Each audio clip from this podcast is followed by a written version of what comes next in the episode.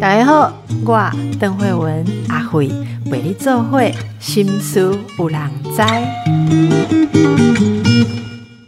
大家好，我们今天来挑战一个议题。据说年轻人对老人没好感，哎呦，我们这种快要变成老人，其实就已经是老人的，非常的害怕。到底有没有什么呃具体的细节、具体的原因，还是这只是一个印象啊？我们就请到专家来跟大家谈谈。今天我们的来宾是台大公共卫生学院健康行为与社区科学研究所的陈端荣教授，欢迎陈教授。啊呃，谢谢谢谢邓医师。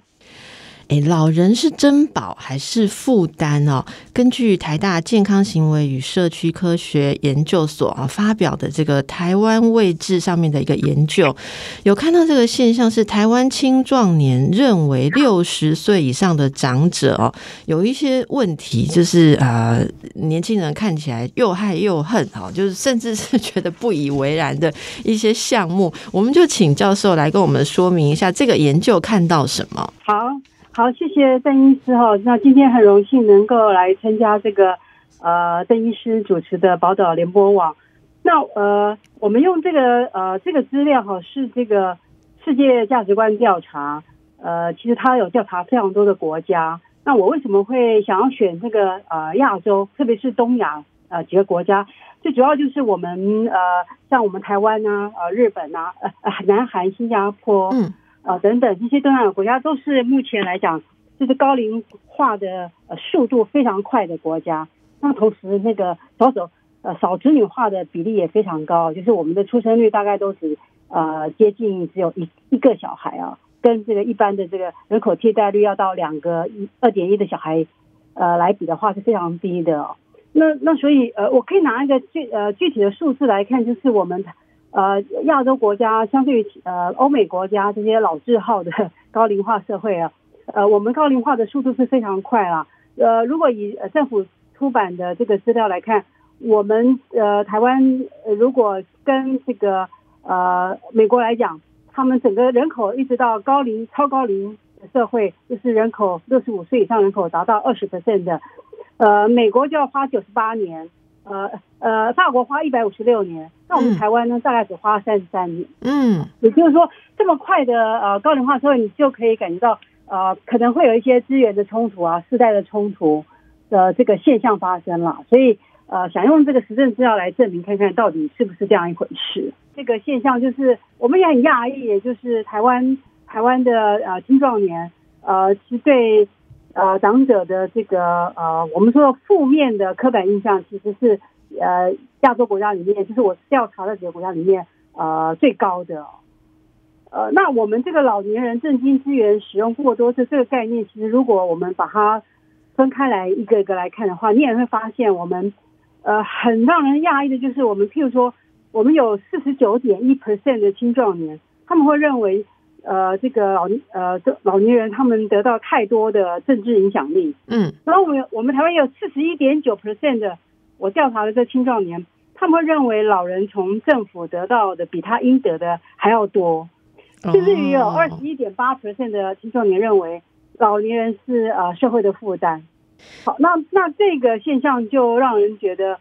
呃，实在是哎，让我们很惊讶啦，就是说我们台湾的青少年。似乎对呃长者的这个负面的刻板印象是啊蛮蛮多的这样子。请教一下教授，所以这个访谈我们是有好像一千两百二十七名是十八到八十五岁的国民接受访问，是这样吗？啊，我们这里是只调查一千零，是其中的一千零二十七位十八到六十四岁的。哦，是是，那请问一下，这个访谈是一个呃问卷封闭式的问卷访谈，还是说这是一个呃，例如说先从直性的访谈，然后再去收集到这一些他们印象、刻板印象的项目？可以跟我们说一下这个呃访谈的内容？因为因为大家其实会蛮好奇，是怎么样问到使用过多政治经济资源？这个我觉得还蛮精准的反应。例如像之前选举之后，很多年轻。新人的那个呃抒发哦，其实都讲到说，哎，老年人好像造成就是政治上太多的那个包袱啊，或是影响哦，不知道这个这一项是怎么么样定出来的？OK，好，谢谢。因为它这个是一个呃呃，就说世界大概有三十几个国家同步进行的一个呃面对面访谈的呃调查，也就是说访员。那我们台湾是由中央研究院呃那个呃社会科学调查呃中心他们来执行的。嗯，那他们是派访员拿着一个纸本的问卷。然后呃面访就是说呃面对面的访谈，那就是他询问他说呃去举例刚才讲说呃你会不会觉得呃老年人他得到呃太多的政治影响力，那他就会说哎非常同意同意普通不同意非常不同意。那我刚才报告的这个百分比就是呃呃他们认为同意而且非常同意老年人呢使用过得到太多的政治影响力，是那这个比例在台湾就。青壮年，也就是八到六十四岁这个年龄层，他们就有四十九点一的 percent 认为很同同意，然后非常同意老年人得到过多的政治影响力。好，所以台湾是这样说，其他国家也是一样，他们都我们是呃，他们都是同步进行这个呃面对面访谈的这样的一个调查。是，那教授可以请问一下，在这个访谈当中定义的老人是几岁以上？台湾的这个部分定义的老人是六十岁以上，六十岁以上就算老人了哈。是是，所以大家认为六十岁以上的人，呃，有太多的政治影响力，这是什么意思？你怎么看？嗯，也就是说，因为六十岁，我们我们一般台湾法定的年呃退休年龄是六十五岁嘛，对，所以一般在政公部门或者是在呃，就是说呃比较有影响力的机构里面。呃，你都可以看到，呃，六十岁的人大部分都是主管职，或者是啊拥有一些政治跟经济权利的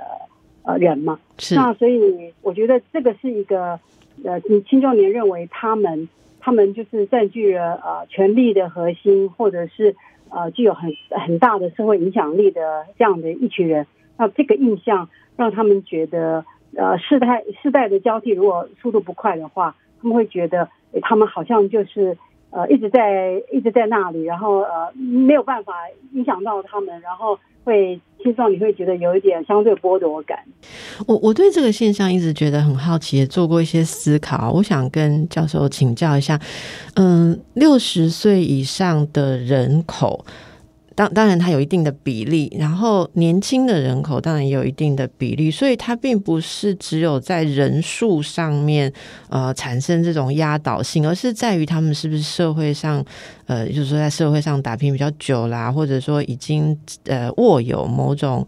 呃，资源应该说是影响力的资源，而这个资源没有办法释放出来，或者我用另外一种角度讲，就是年轻人没有办法取得从他们手中拿走或取得这个影响力，所以才会觉得说六十岁以上的人占据了太多。不然照理来讲，每个人都有自己的一票嘛。假设我们说对公众事务的决定，所以这种觉得他们占据的东西是真的，真的六十岁以上或是老人。在过去的历史或者是呃社会的结构当中，有什么因素让这些人到六？我们真的觉得到六十几岁，他还真的握有权利吗？因为我们也不断的看到六十岁以上的人说，感叹自己其实已经没有任何的影响力，或者失去了呃他的掌控权。那我我真的蛮好奇，您怎么看？这六十岁以上就这么些人，他他真的就是好像感觉霸占了什么，让下面的人动不了？这种这种印象是实际的吗？好，谢谢啊。就是呃，我刚刚提到，就是说我们这边的呃研究有这个呃政治经政治经济资源有三个面向了哈。嗯。其中之一是政治影响力，另外一个就是呃他们认为老年人得到呃从政府得到比应得的还要多。那是指钱吧？是不是指钱？呃，不一定，就是像譬如说我们说的福利啦，啊，或者甚至于健保啊，因为我们也要看到说。呃，老年人使用，因为他的这个生命历程本来就是健康，呃，议议题很是主要的核心，所以他使用医疗费用的比例也是很高。那我们这个健保是属于类似呃呃社会保险的体制哦，对，所以呃，他使用很多呃的这个，就他会认为会使用比较多的资源。好，那现在我想要提的就是说，呃，这个是我们询问青青壮年他们的想法哈。那但是并不是所有的青壮年都是这样的想法。那我的这个研究就是希望能够知道说，呃，到底哪一种人呃，哪一种青壮年他们会比较容易对对这个长者有这种负面的呃刻板印象？对，这很有意思。对，这是一个刻板印象，并不表示说呃六十岁的人都都一样都是有权利的，六十岁的人都是有有很多政治影响力，并不然啊，他们他很多的呃差异性嘛，哈。对。那这个是一个刻板的印象，那呃呃，这个刻板的印象如果有。其实是比较容易产生对具体的老人有一些比较负面的行为的，嗯嗯，这就是为什么我们会想要知道刻板印象的一些呃，到底什么样的人会比较有刻板印象？我说那有看出来是哪一种青壮年特别有这种刻板印象吗？那我们看到就是说，这个青壮年里面就其实就是比较是呃呃社会的弱势啦，就是说他的呃社会经济的地位是比较低的。然后，或者是他是嗯，在生活上面呃，充满了这个呃不确定性，缺缺乏这个控制感的这样的一群人。那或者教育程度比较相对来讲是属于呃国中以下的。嗯，那还有一个就是呃，他们的价值观是很呃很着重在个人主义的啊，就是这几个特色的这个青壮年，他们会比较容易看到。对长者有这样子，您呃提到的这种呃呃负面的刻板印象。嗯，那你刚刚也提到说，如果有这种刻板印象，比较容易对老人有比较呃是说不友善的行为吗？那些行为包括了哪些？呃，我想就是说呃具体的行为，我这边不太能够呃 就说呃全部说出来了。我想可能呃有一些，譬如说，你可以反映在投票行为上。那你也可以反映在，就是说日常生活上面，呃，可能有譬如说攻击，好，就像呃报纸上常会有一些个案，就说或者是呃对于老年人有一些呃我们说的呃不善不是善待的呃一个行为啦，啊，包括推推他啦，或者是骂他啦，好，或者是呃表达意见，就是是。不倾向于呃进行社会福利的呃这个这个倾向。嗯，那这可以说，其实这样子的一群人，或者说有特别有这样子的特色背景的青壮年跟老人之间，会产生一种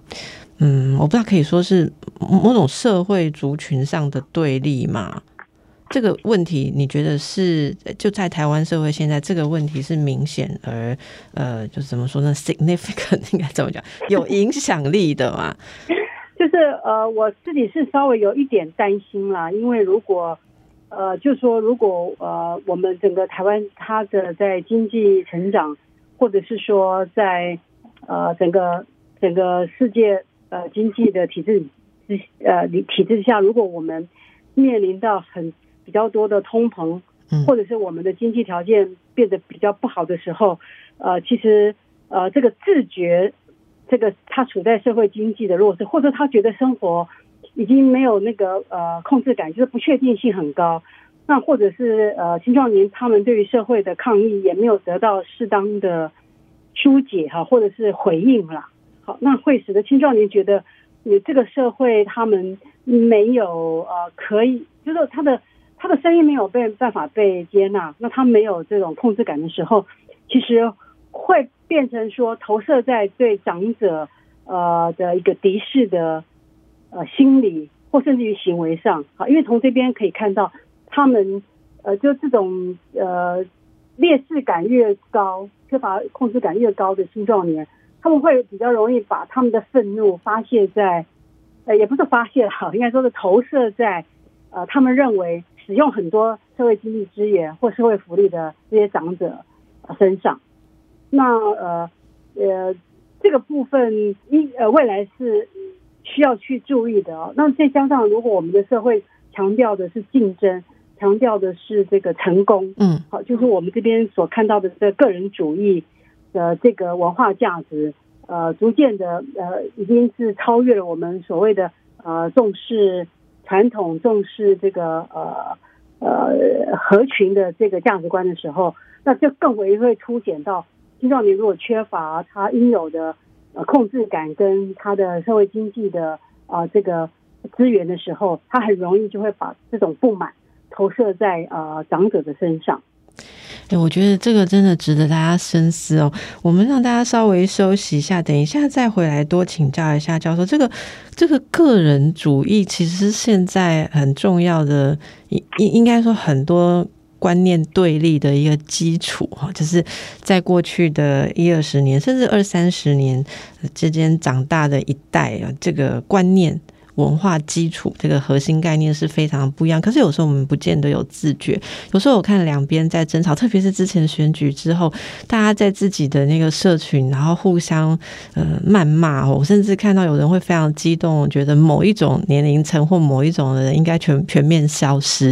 然后在在 在家庭里面有很多这样子的纷争，像教授你知道吗？我我看的很多家庭个案，就是选后就是吵到就是父亲叫儿子去死，儿子叫父亲。不呃不配，就是说父父父亲不配活在世界上，就是为什么会有这样子的撕扯，没有办法对话？也许从一些了解，我们可以开始啊，做一些改变。来，我们继续来请教我们的陈端荣教授。教授，你刚刚讲的，我觉得很有意思，就是那个个人主义的价值观，啊比较弱势或社经地位比较不确定啊，教育程度，简单讲，在社会上，如果他没有拿到自己觉得应得。安全够用的资源，当然会去看说社会的资源跑到哪里去了，就去跑到一群想法跟自己很不一样的人身上，然后他们霸占在那里已经霸占了很久了哦，就是霸占了五六十年，而且他们还要继续用这个方式影响年轻人的未来。当然，我觉得我站在这个立场，我也会觉得。很危机感哈，我觉得很不舒服，甚至我觉得那是一个需要排除的对象。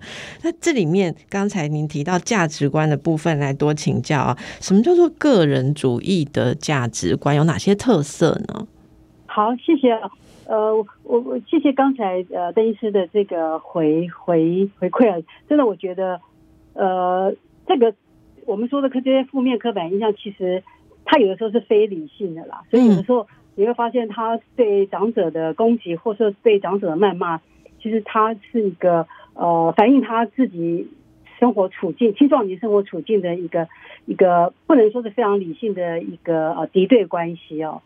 所以是真的是值得我们去好好的去了解。那这边我的呃呃研究里面，我们设计了一个概念叫做个人主义啊。那这个个人主义，它的这个价值观的评量。呃，我们是采用国际上使用呃对于价值观评量的一个测量啊，那也它包括五题啦，就是说呃，看看这个人是不是重视这个呃用自己的方式做事，他这个人是不是重视财富，想要有拥有很多的钱跟昂贵的东西，那这个人是不是很重视很高的成就，让别人知道他的成就？那这个人是不是很很重视冒险，他追求快乐，然后呢，呃，宠爱自己？我们用这几个题目去询问呃受访者，就他们填是不是符合他们的个呃就个人的一个状态。那如果分数越高的，我们就会说他其实是呃比较重视自我的成就的满足，然后呃重视自己个人的这个呃呃快乐冒险跟呃呃这个呃创造力啊个个人的成就。所以当这样的一个呃价值观。呃，越强的时候，我们会看到他对长者的呃刻板负面的刻板印象是会越高啦。那我们为什么会觉得这个蛮特别？因为其实呃，我们台湾呃，应该说过去都是呃，笼就是在一个华人的这个文化价值观之下。那其实我们相对于中国来讲，我们在这个这个呃个人主义的价值观，其实越来越有很大的分歧。也就中国可能还是蛮多的会走。还是比较偏重在集体的传统的主义，可是台湾在这部分，已经很多的人，他们呃对于呃个人的成就、个人的呃价值跟个人想要拥有的快乐跟满足的这个部分，认为是最重要的一个呃代表他自己的价值观。好，那那这个部分越高的时候，他自然就像您说的，呃，他遇到呃遇到他呃觉得自己的声音没有被听到，然后对于自己。想要发挥的呃这个权利没有办法发发挥，就就比较容易将他的敌意啊去呃投射在这社会里面，认为已经是享有很多资源的呃长者的身上。嗯嗯，其实你刚刚在讲的时候，我觉得哇，这几个的特点被定出来的时候，你看，我再重复一次刚才教授讲的这个个人主义的特色，大家感受一下。一个想要用自己的方式做事啊，或者重重视那个像个人的财富拥有，然后重视呃个人的成就啊，要呃或者创造力，呃喜欢冒险啊，然后嗯追求可能当下的快乐吧。虽然刚刚教授没有讲当下，不过我觉得好像个人主义是会比较说我我自己我自己定义的快乐，对不对？然后最后一个宠爱自己，你讲了之后，我觉得哇，这不就是最近应该说 也不是最近很长时间以来，我们如果要。写书一定要围绕着这五个关键字 才会卖，或者是做媒体，哎，我觉得这已经变主流了。教授，这是已经是主流了吧？对对对，所以这个这个在我们台湾变成主流了。那我们如果说对照来看，其实呃呃，相对于中国社会的话，他们呃，在因为我有我们也问了，就是正面的刻板印象。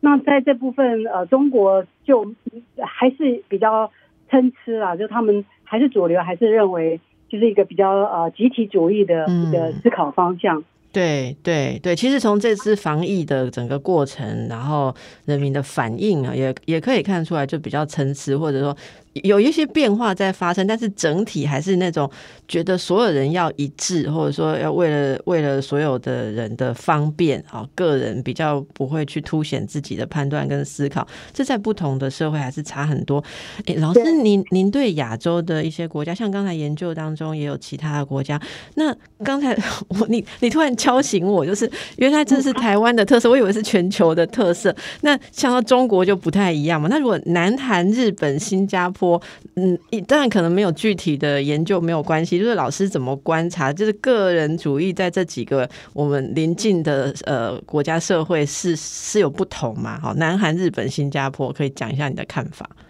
好，那呃，有趣的现象是哈，就是说这个呃台湾南台湾呢，呃这个呃中国、南韩、日本、新加坡，就是。就这几个亚洲呃国家，因为新加坡是亚洲了，那其他是东亚四国。嗯，其实这个个人主义，呃，就是比例的问题哈，就是说，呃，在台湾我我们这这部分的比例可能是比较高，像包括像新加坡跟南韩都是哦。那呃，但是如果以这个这个概念来看，它在这些国家里面都有一个很显著的影响，就是会增加。他们呃，年青壮年对于老人呃，政经资源使用过过多的这个看法，嗯嗯，那只是我们台湾呃，在呃老人是不是对他老人有正面的影响的这个部分，呃，其实我们是没有呃没有关联，就说就算是我们台湾呃，也有一些人是比较重视集体主义的想法，可是他的比例其实是很弱的，所以他不会呃，就说。对老年人有正面的看法吧？呃，这样讲会有点，也就是说，呃，我们没有看到这个效果在台湾，但是呃，在在中国，可能就是在他们如果是比较重视传统主义的这种社会规范跟合群的话，他们会比较对老年人有亲善的看法。哦，但这个部分在台湾就没有。懂，这个可能我要解释一下，因为大家如果不是做社会科学或做研究，可能就要。理解一下老师刚刚所谓的那个效果，这个效果指的就是说，我们在分析一些项目或研究上项目的时候，一个变应该说一个变数或一个变相，它是不是我们统计起来，或者我们看起来有造成另外一个现象，或者它之间有某种关系？所以老师刚刚讲的效果，应该就可以看到在不同的社会，呃，这个呃，应该说青壮年，好，青壮年有这个个人主义特质的，是不是有呃，跟他们这个对。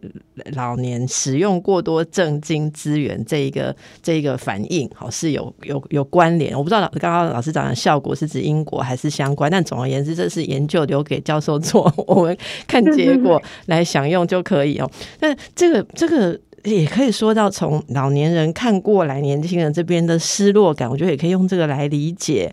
因为很多的中老年人会觉得说。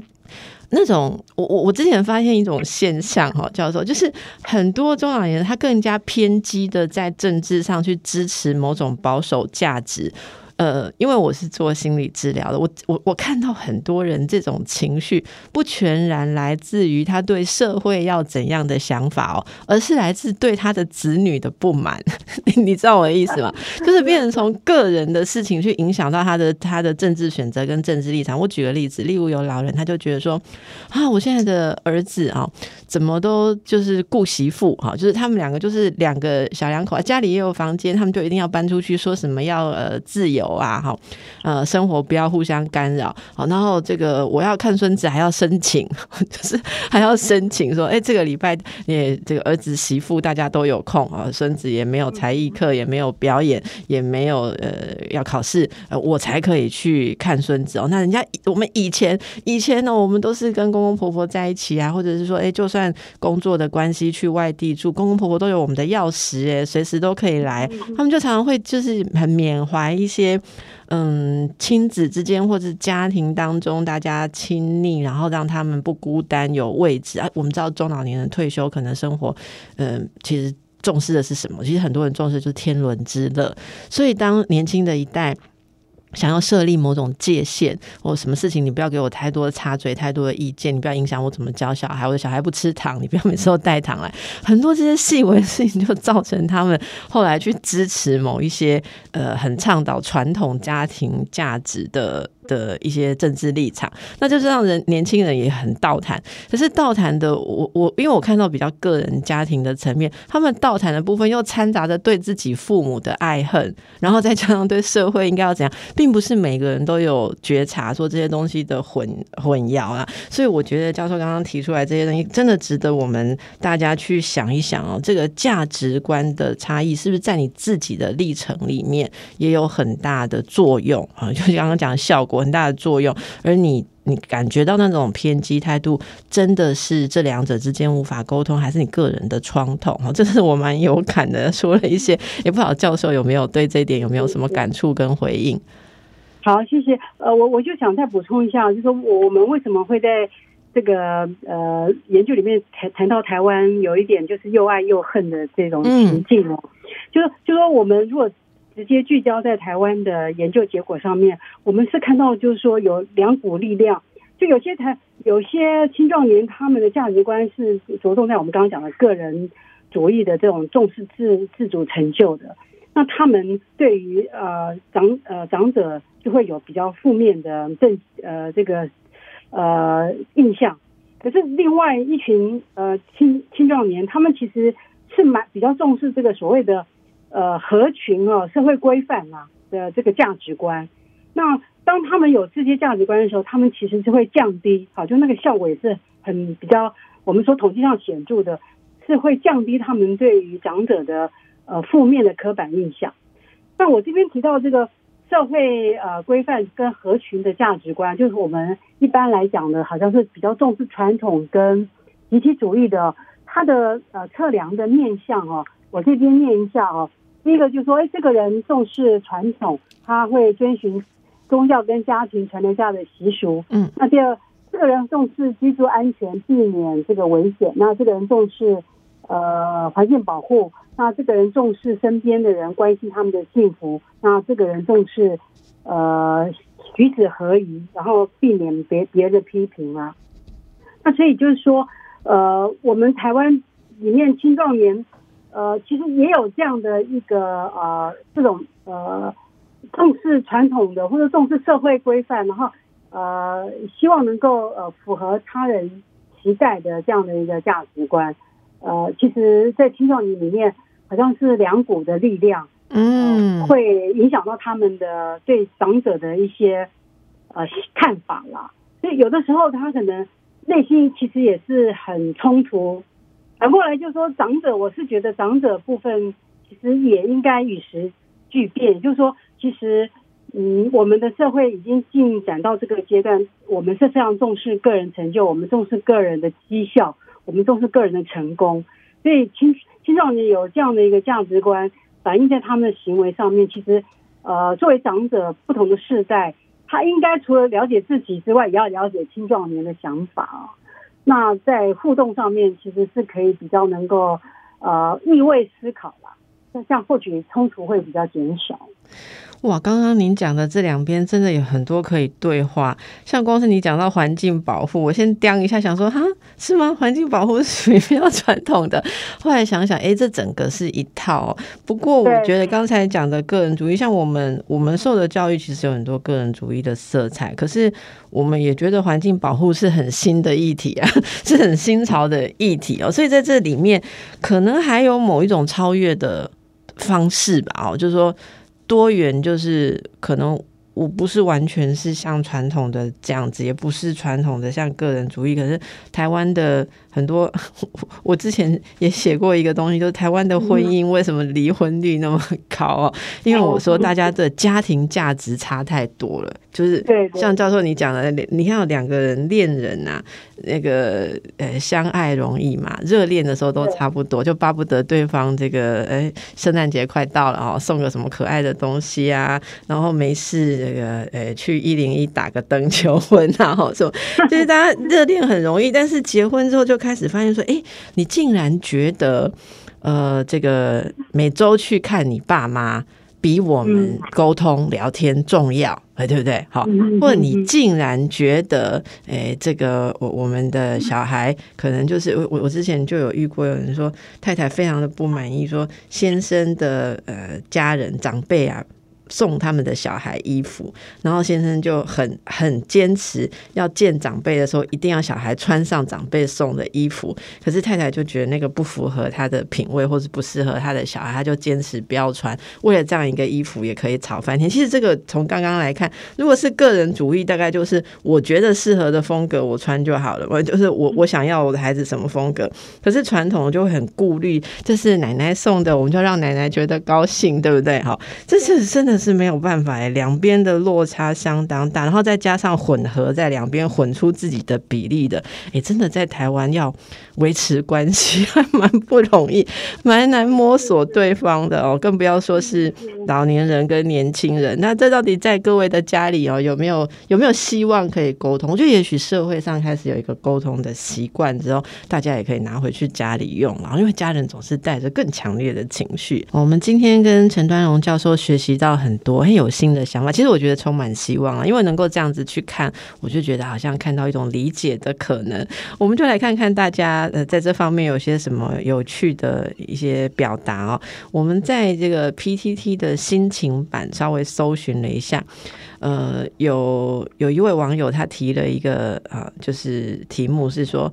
渐渐变得讨厌很多老人，好像题目据说很吸引人呢。教授，渐渐变得讨厌很多老人。其实我们今天会做这一集，呃，这个帮我们企划的同事也是属于蛮年轻哦。我也很检讨他会不会对我有什么话想说，所以放到计划里面来说明。好，不过我们的沟通应该还算 OK 啦。但是这个以渐渐变得讨厌很多老人为题，引来好多网友的回复。我随便念几个哦，这个很冲击的，大家听一下。我我们听。听众朋友应该从嗯年轻到老都有。好，年轻网友的回复是说：没错，渐渐讨厌老人，一堆不愿意学，什么都不会，烦死了。好，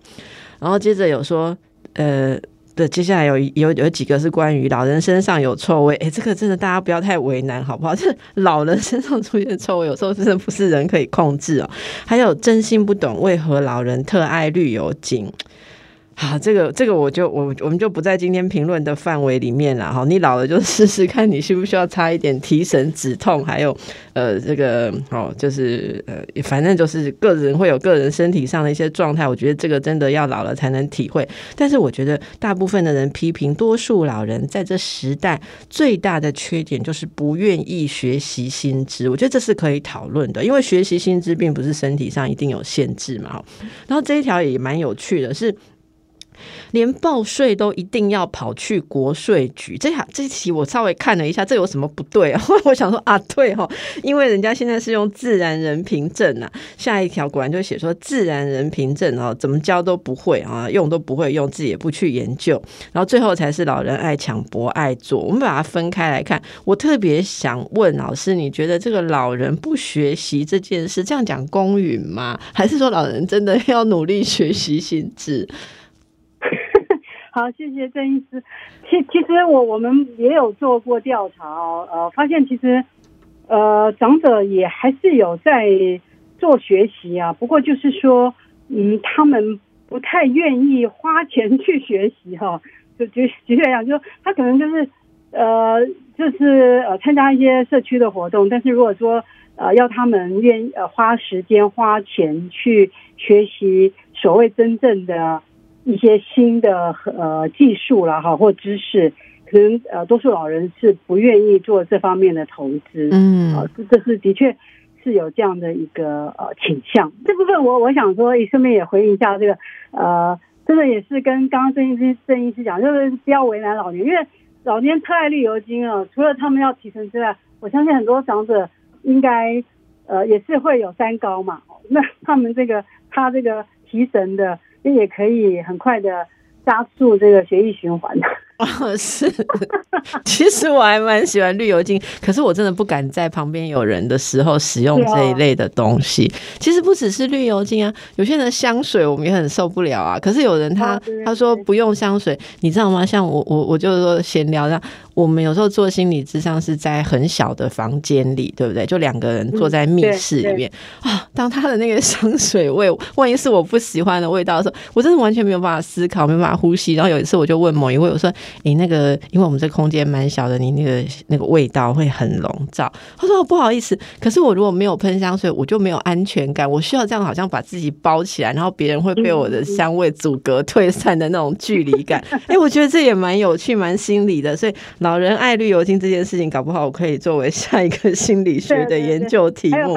还有白白花油，对对对，各式各样。然后有人喜欢用非常古典的东西，还要去那个跌打损伤的店配的哈，就有小时候的那种味道，那种那种什么红油啊、什么油之类的。好，总而言之，这个是是身体上。可是这个数位时代使用的东西日新月异啊，自然人凭证不会用，这是一个，更不要说各种什么手机呀、行动支付。好，而且我觉得最麻烦的就是。其实我蛮担心老年人学一半就听到这个之后就想说哦不行我不要被小孩看不起我不要变成觉得是社会的废物我就要开始学新知。各位我真的很怕老人家一知半解，然后开始在网络上要跟人家跟风跟流行买东西。像我看到很多人都说长者脸书推什么他们就买什么，但是大家知道吗？我们在网络上买东西我们是会看的。例如说像我个人我一定会去看一下这个公司注册。登记在哪里？它大概是什么样的公司？我不会推一个广告进来，说商品吸引人，我就点进去购买，然后信用卡资讯给人家，地址也给人家，名字也给人家。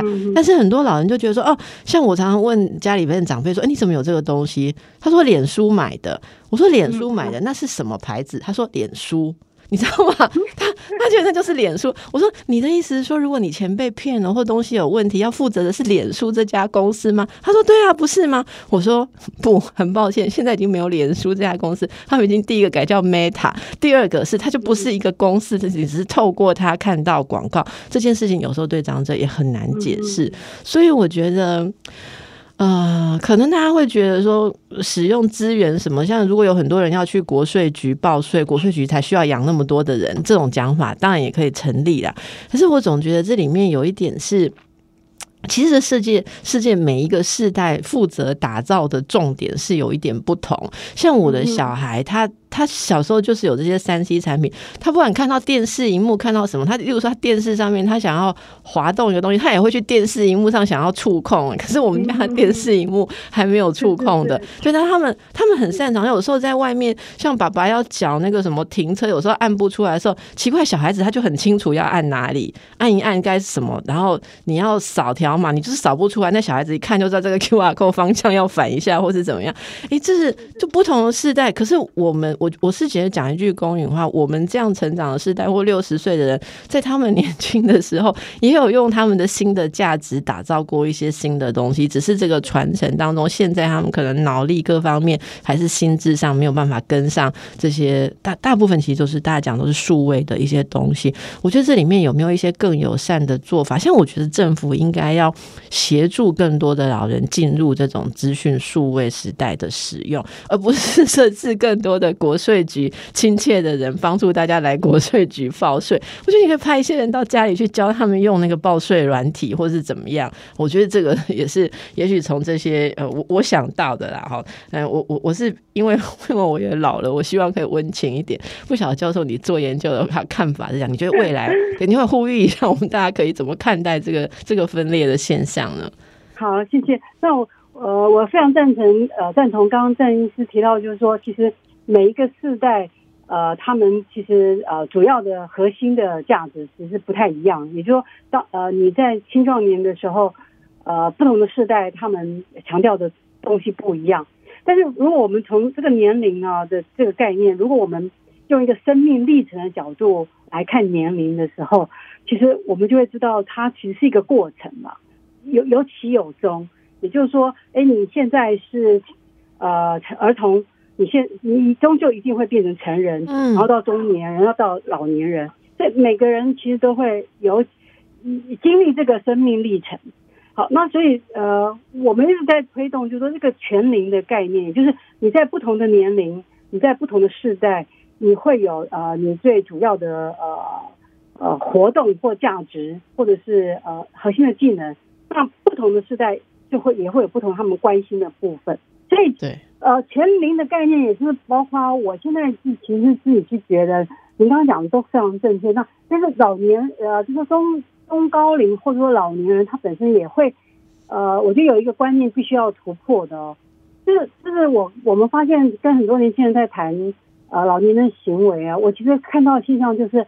长者太呃好像很容易认为说他们已经退休了。所以他们就可以离开了社会的主流价值，嗯，就是说他们好像可以自成一国啦，嗯嗯，好像他们也不用不用，他们很多反社会行为哦，对对对，因为他们走路呢乱乱撞别人，他们觉得别人应该让他们，哦，就像刚刚讲的这个呃不爱做，或者是要排队啦，哈，或者是走路，他们都呃自己走自己，他们认为所有人都应该让他。那他们也在马路上面也不遵守交通规则，因为他们觉得他们已经退休了，所以他们不受制于整个社会应有的规范。嗯，那我觉得这个是制造最多冲突的呃一个地方啦。呃，像我们常谈说，没有讨厌的老人，只有讨厌的人。哇，这个结论真是太棒了啊！教授，因为时间的关系，我们今天就在这里先用你这个非常精彩的结论哈，来送给大家啊，就是不要以为自己到了一定的年龄，你就觉得自己要退出社会。的整体运作，其实你这样子就完完全违反你自认的传统价值，对不对？自我矛盾了嘛，就没有再继续在你想要捍卫的这个整体价值、整体利益里面，就觉得我们自己退出来，变成一股我们爱怎样就怎样。人家说我们就说啊，我们已经老了啊，哈！我真的觉得这是很真的是蛮自我堕落的想法。好，从今天开始我们就砥砺自己哦。非常谢谢教授啊，教授辛苦了，为我们做这个很重要的研究啊，也为我们解说，非常谢谢您，也。祝福大家。